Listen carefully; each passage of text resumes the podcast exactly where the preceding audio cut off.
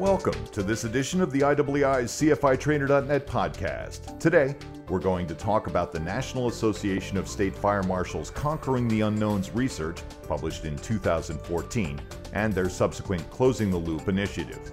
First, a little background before we talk to today's guest. The National Association of State Fire Marshals Fire Research and Education Foundation received a fire prevention and safety grant from FEMA's Assistance to Firefighters Grant Program to study the problem of unknown fire causes in the National Incident Reporting System, also known as NFIRS. NASFM conducted in depth interviews with fire department personnel, as well as an online survey with nearly 3,500 fire department representatives to try to determine why a significant number of fires reported in NFIRS, many of which were serious and fatal fires, were classified as undetermined cause and or missing data about the cause.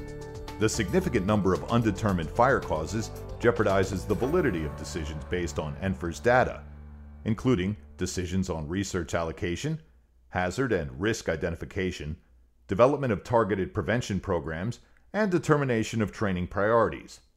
The goals of the research were the following to obtain a better understanding of why a large percentage of the area of origin of fires are being reported as undetermined or left blank and the causal elements of the fires are being reported as undetermined or not reported at all, or inappropriately coded as none in fire incident data.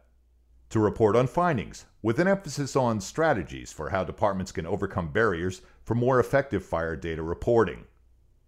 And to identify gaps that may exist in available resources to educate and train fire department personnel on complete and accurate recording and reporting of fire data and to create a plan for developing and updating needed resources in the future. Obviously, this issue is of tremendous concern to fire investigators, who are the ones responsible for determining cause and origin of fires. Where was the breakdown in the system that has led to such a data gap about fire causes? What is being done to address the problem? What is the role of individual fire investigators in closing this gap? Here to talk about NASFM's findings and discuss these questions is Jim Narva. He's the executive director of the National Association of State Fire Marshals and a former Wyoming State Fire Marshal himself. Director Narva, welcome to the CFITrainer.net podcast.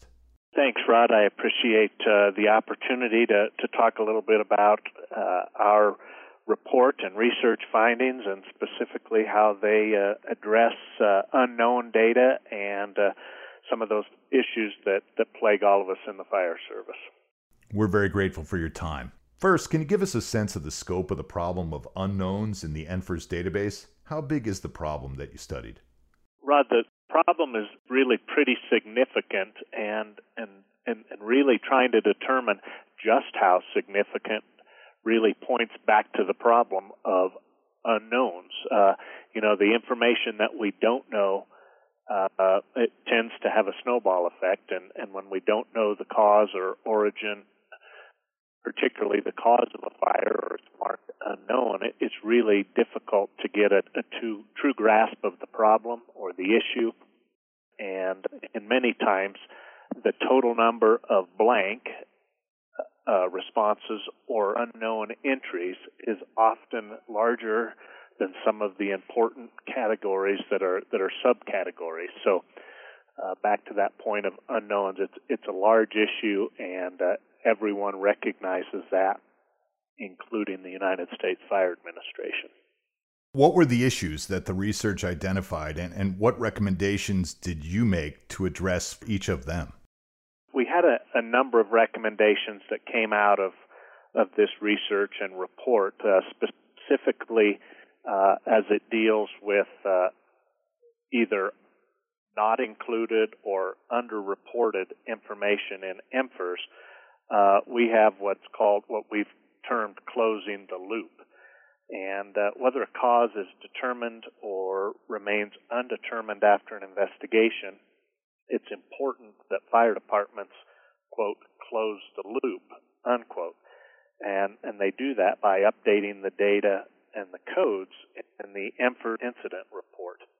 Um, many cases we found that uh, they're just uh, fire departments or investigators are simply attaching an investigation report to the incident report. Uh, that doesn't allow for those using the data, analyzing it, uh, to find any of the causal information to be included in analysis because the investigative report is not essentially part of the incident report. So what we need is, uh, or what the recommendation is, is that uh, we go in after the uh, investigator has completed their investigation, go back into the incident report, and uh, revisit it and update it so that the accurate information uh, is in there. You know, the initial incident report is typically is by the company officer or one of the firefighters, but uh, they don't do the complete investigation. They may do that preliminary work and turn it over to a, a more seasoned investigator or someone who that whose job that is to do. So um, they take a look at those items, but it's really just going in and updating the data that's in there and trying to create education about the importance of doing that. Absent that updated data, there, uh, you know, the the incident report stands as it was submitted. We really need to take and address that issue. Can you talk a little bit about liability concerns? Yeah, that that's another one of those, and it, it actually was was uh, another recommendation that came out of the the research and and report, and it's it's really clearing this litigation cloud. And uh, NFPA 921, which is the guide for fire and explosion investigations, our research had found it's had a pretty chilling effect on fire officials and their willingness to put down a cause if they're not 100% sure of what it is. You know, even in NFPA 921, it doesn't require 100% certainty, but the perception is that we found is is that it that it does require 100% certainty and so they are they fear and, and the quote that we heard a number of times in this research was that they would be hung out to dry in court if they put down any kind of cause at all. So there's that hesitancy that uh, you know particularly that preliminary investigation that, that goes into the incident report you know those are not necessarily seasoned fire investigators and and they're concerned about that uh, that liability that's out there. So uh, whether that exists in reality or or not is you know is determined on a case by case. But uh, our perception and and those that that we worked with and interviewed that uh, you know if you do it in good faith and without malice, um, and then follow it up with the investigators uh, putting their in, information, their investigative information, updating those codes into the incident report, that we'll get a much better picture of what the real fire problem is in our country. Okay, so basically, what we're saying is, is hey, you know, folks, do everything uh, in good faith and do it with the best information you can provide. Yeah, yep, and and and an incident report and and an investigative report. You know, our, the experience that we found was that they're treated differently in in lawsuits, in courtrooms, and uh, so we want to try and draw the distinction between those two types of reports. And you know, I've I've gone over those a bit as to who does the incident and who does the investigative report. So the idea is it has to be a team effort uh, to complete that investigation and to complete the report so that we're getting accurate information into the system on a national level, but that, that information is also very important to in a local jurisdiction to the local fire department. It's not just to get a handle on what's what the cause of fire and uh, cause and origin within our country and where to address those resources, but it goes all the way down to the state and local level as well. Um, without good data, it's really hard to address a fire problem, and uh, or even to know what it is. So it all starts with that data and those investigative and incident reports. And and as you know, I've been around the fire investigation field working with you folks, luckily for many years. Um, and I, I, know the importance uh, that the fire investigators, the, especially the best ones, put on the data that they collect how can we is there something you can say or or is there a process that you can offer for them to help develop a team or collaboration where they can share this expertise and resources you know a, a, a large part of it is is exactly what we're we're doing uh, with this conversation today is is trying to develop develop a team and address those issues uh, that came about and are identified in the report, but came about through our research and work on it. It takes a team approach to it, um, and that begins with with even basic training uh, of not only investigators but the fire service in general of the value of data and that there really is something that happens to it. You know, there's a, a perception, and again, we, we we've kind of used a, a a catchy little phrase for for each of these recommendations, but one of them uh, is to fill the black hole, and that's uh, that's really to for training for chiefs, uh, fire chiefs, for officers, for frontline personnel on the concept and reasons behind the need for reporting. Um, so it, it, starts out with those folks. Uh, if, if they don't do a, a good job and a complete job on their excuse me on their incident report, then there's not a lot for the, the trained investigator to go in and, and add to. So it's really from a team approach, everybody has to be on board, uh, starting with the fire chief, and it and it goes on down to the rank and file firefighters about the value of it and and the need for data and and how and what that means to their local department as well as their state and family. A key piece that that we found and I, I think it's something we can relate to to most any uh, situation. Is we need a in, in this case we advocate uh, finding a data champion within the department. So somebody who understands the need for data, loves it, enjoys it, likes the report side of it, and really advocates and helps instill that uh, that knowledge and that value of data within the department. So having a champion, then also having folks, everyone, uh, understand the value of the program, the value of collecting data, the value of accurate data, and then wrapping it up and, and making sure that those reports are submitted as timely and as accurately as possible. You know, part of it, we all think that once that incident report is is filed, that it's final, that you can't do anything to it. So part of that education is is making folks aware, just like we're doing in our conversation today, that you can go back in and alter those incident reports. And uh, that's where that investigator can go in and change the codes if they've determined a different uh, cause or origin. Then that's that's absolutely fine. Go in and make it make those changes so that what we submit is accurate. That's an excellent point. I think a lot of times with software, or or you know, you used to hear it with digital photography.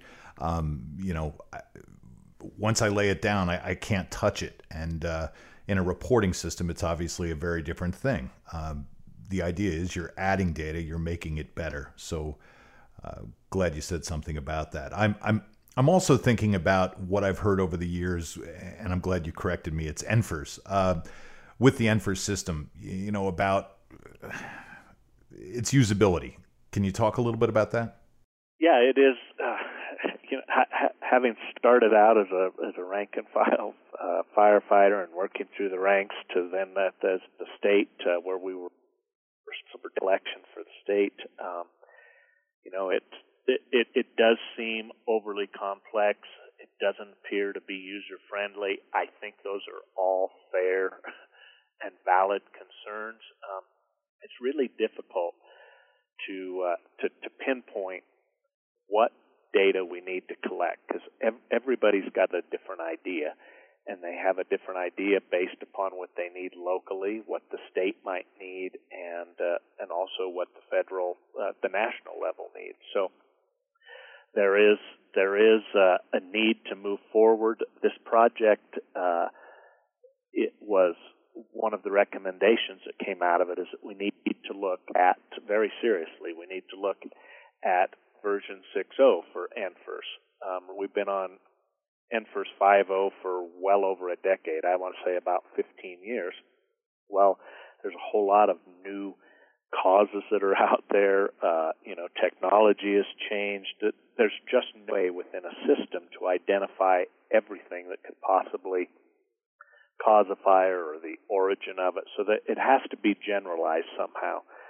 Uh, so that that really part of it. It's time to uh, to look to move forward and uh, and uh, up, update the NFIRS it's viewed as complex and not user friendly, and it's also viewed that I just put all this information in and nobody looks at it, nobody uses it, and so it drops into the black hole, so to speak. So we've got a, a, a lot of education again on that piece, um, and we've been working closely and, and communicating with the U.S. Fire Administration, who I mentioned addresses this and, and collects the data as well as uh, folks from NFPA, the National Fire Protection Association, to address it. Uh, they do a great job with data as well at uh, at the NFPA, but we all have to get on the same page, decide what these elements are that we want to capture uh, as as we move forward, and then make it customizable in some manner so that uh, so that a local or state jurisdiction has the ability to collect the information that they need, but it also provides the information that the federal government or the state needs. Not everybody needs the same information, so we need a system that's got some flexibility and uh, and the ability to customize it a bit. And with today's technology and where we are 15 years later uh, since the last version was released, is tremendous. So it, it's not something that can't be done. Uh, it just seems to be a lack of will on the part of, of, of securing the funding. And we all know the the dollars are tight and we have to spend them wisely. But uh, if we're ever going to get a handle on fire data and the fire problem and an accurate handle on our fire problem, we're going to have to do something with the data collection system.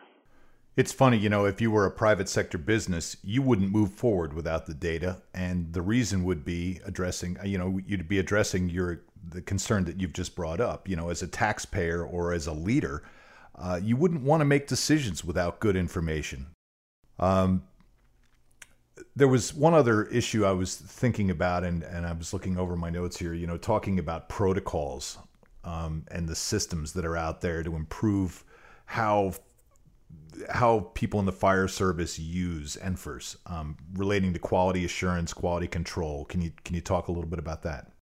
The policy or standard operating procedure that we found that that really addressed the issues and one that we believe could be a model for other fire department uh, came from Pennsauken New Jersey Fire Department. A, they've got a four-page document, uh, standard operating procedure that stood out and it's really because of its clarity and conciseness. You know, it talks about and addresses all those things that we've discussed today. Describes why data collection is important, so we've addressed the education. It states who has the responsibility to put uh, input the data into the system. You know, everybody wants to point a finger at someone else. It's your job. But it really clarified who that is, whether it's the firefighter, the company officer, the fire chief, an administrative person, who it is. It explains the basics of writing a report. Uh, it also specifies when those reports must be completed, so you can't really put them off. Um, you can't delay them; they need to be done promptly. It emphasizes quality control and accuracy within these incident and investigative reports. It addresses the procedure for making corrections so again, back to that point, uh, you can open an incident report and make changes, make corrections, all of those types of things. So it addresses that. And then it also provides uh, some references for additional information. Um, so kind of a, a six or seven step process there. So that, that policy or that model guideline is out there for folks to use. Uh, like I mentioned, it's included in our report. So I would encourage anyone that, that's interested in the issue of, of data collection and how it impacts that, that question of unknowns within uh, fire investigation or the response on our NFIRS report that they look at this report. Uh, it's really broken into pretty simple and easy to understand uh, pieces. Some of those pieces may work within their department. Others uh, others may not. Some may already be incorporated into their system. But it's kind of an overall process of how to gather and collect that data and address this large number of unknowns. Now, there's always going to be unknown causes of fires. I mean that that that's goes without saying, essentially. But we've got to somehow reduce those that are considered unknown for reasons that that uh, that are out there, such as well, you know, not completing the data, not following it up, the fear of litigation, all of those elements that we've discussed. They're just not good excuses. Um, so, so finding and addressing those unknown causes and, and doing it accurately and timely should significantly reduce that and give us a better picture of unknown fires and, and fire in general within our country. Since your study and report has been issued, um, what are some of the issues that you identified in the report? What what did you decide to do? The piece that we could do from from an association perspective is to try and get the material out, get the information out, and educate. Now, we, we don't have the ability to, to compel anyone to do anything. These purely are are recommendations that that came out of the research. Uh, five five rec- recommendations. Uh, we've talked about most of those, and trying to, to spread that word and then we want to work with the United States Fire Administration uh, to to try and improve and come up, develop, I guess, NFIRS 6.0. So we have submitted a proposal and are awaiting word uh, on that right now uh, in a federal the Fire Prevention and Safety Grant Program, which is part of uh, the AFG grant. I think all the firefighters uh, uh, understand that one, uh, that program very well. But we're looking at it not to build NFIRS 6.0, but to begin to really define what those elements are. What are those elements of data that we need to collect? And, and so that when we can put this framework together and then go to work, and we have to understand USFA can't really go to work to secure the money federally, but they need all of the uh, related organizations to help do that and to kind of carry the water. They can't go to Congress and, and particularly ask for that money. Uh, so we need to work with them to do it. So we, we're focused on, on education, awareness, and then uh, really setting the framework so that we can begin to, to have a system that collects what we need and what we need individually and, and at the state and federal level. Okay. You mentioned two things that I want to give people, and then I have a question or two more. Um, your website, where there is more of this information, you want to give us the URL for that? We'll put it at the end of the podcast. That'd be great. Um, it's www.firemarshals.org forward slash fire incident data. And that fire incident data is all one word and the report uh, there's there's about six or eight different pieces uh, broken out at that website. Uh, the one with the full report is called the NASFM Foundation Final Report: Conquering the Unknowns. Okay, and that's um, the the general name of the website, just in case somebody's on the move here, is www.firemarshals.org. That's correct. Can you talk about um, as we wrap up, sort of what's the role of the individual fire investigator in these solutions? What what what do you want them to do? What do you think they should be doing? Yeah, it goes back to one of the earlier things that that we talked about, and it's it's ensuring, you know, they've got a, an expertise and an experience that exceeds the average line firefighter as it comes to investigating fires. So uh, we think it's important that that investigator uh, take on that responsibility. They've got the credentials, they've got the experience to make sure that the fire is not only investigated completely and accurately, but that the incident report is updated. um, to assume that just to to attach their report is going to get it into the system is is inaccurate. So having them kind of take on that responsibility to make sure that the incident report is updated is is one of the largest pieces. I think understanding also the value of data is they know that uh, if they can't identify the, the, the fire cause and origin, um, then we really don't know the problem. So we, they can be part of that champion for data collection by being the champion to make sure that those reports are completed and submitted. And updating those codes is is part of that initiative you spoke of, closing the loop.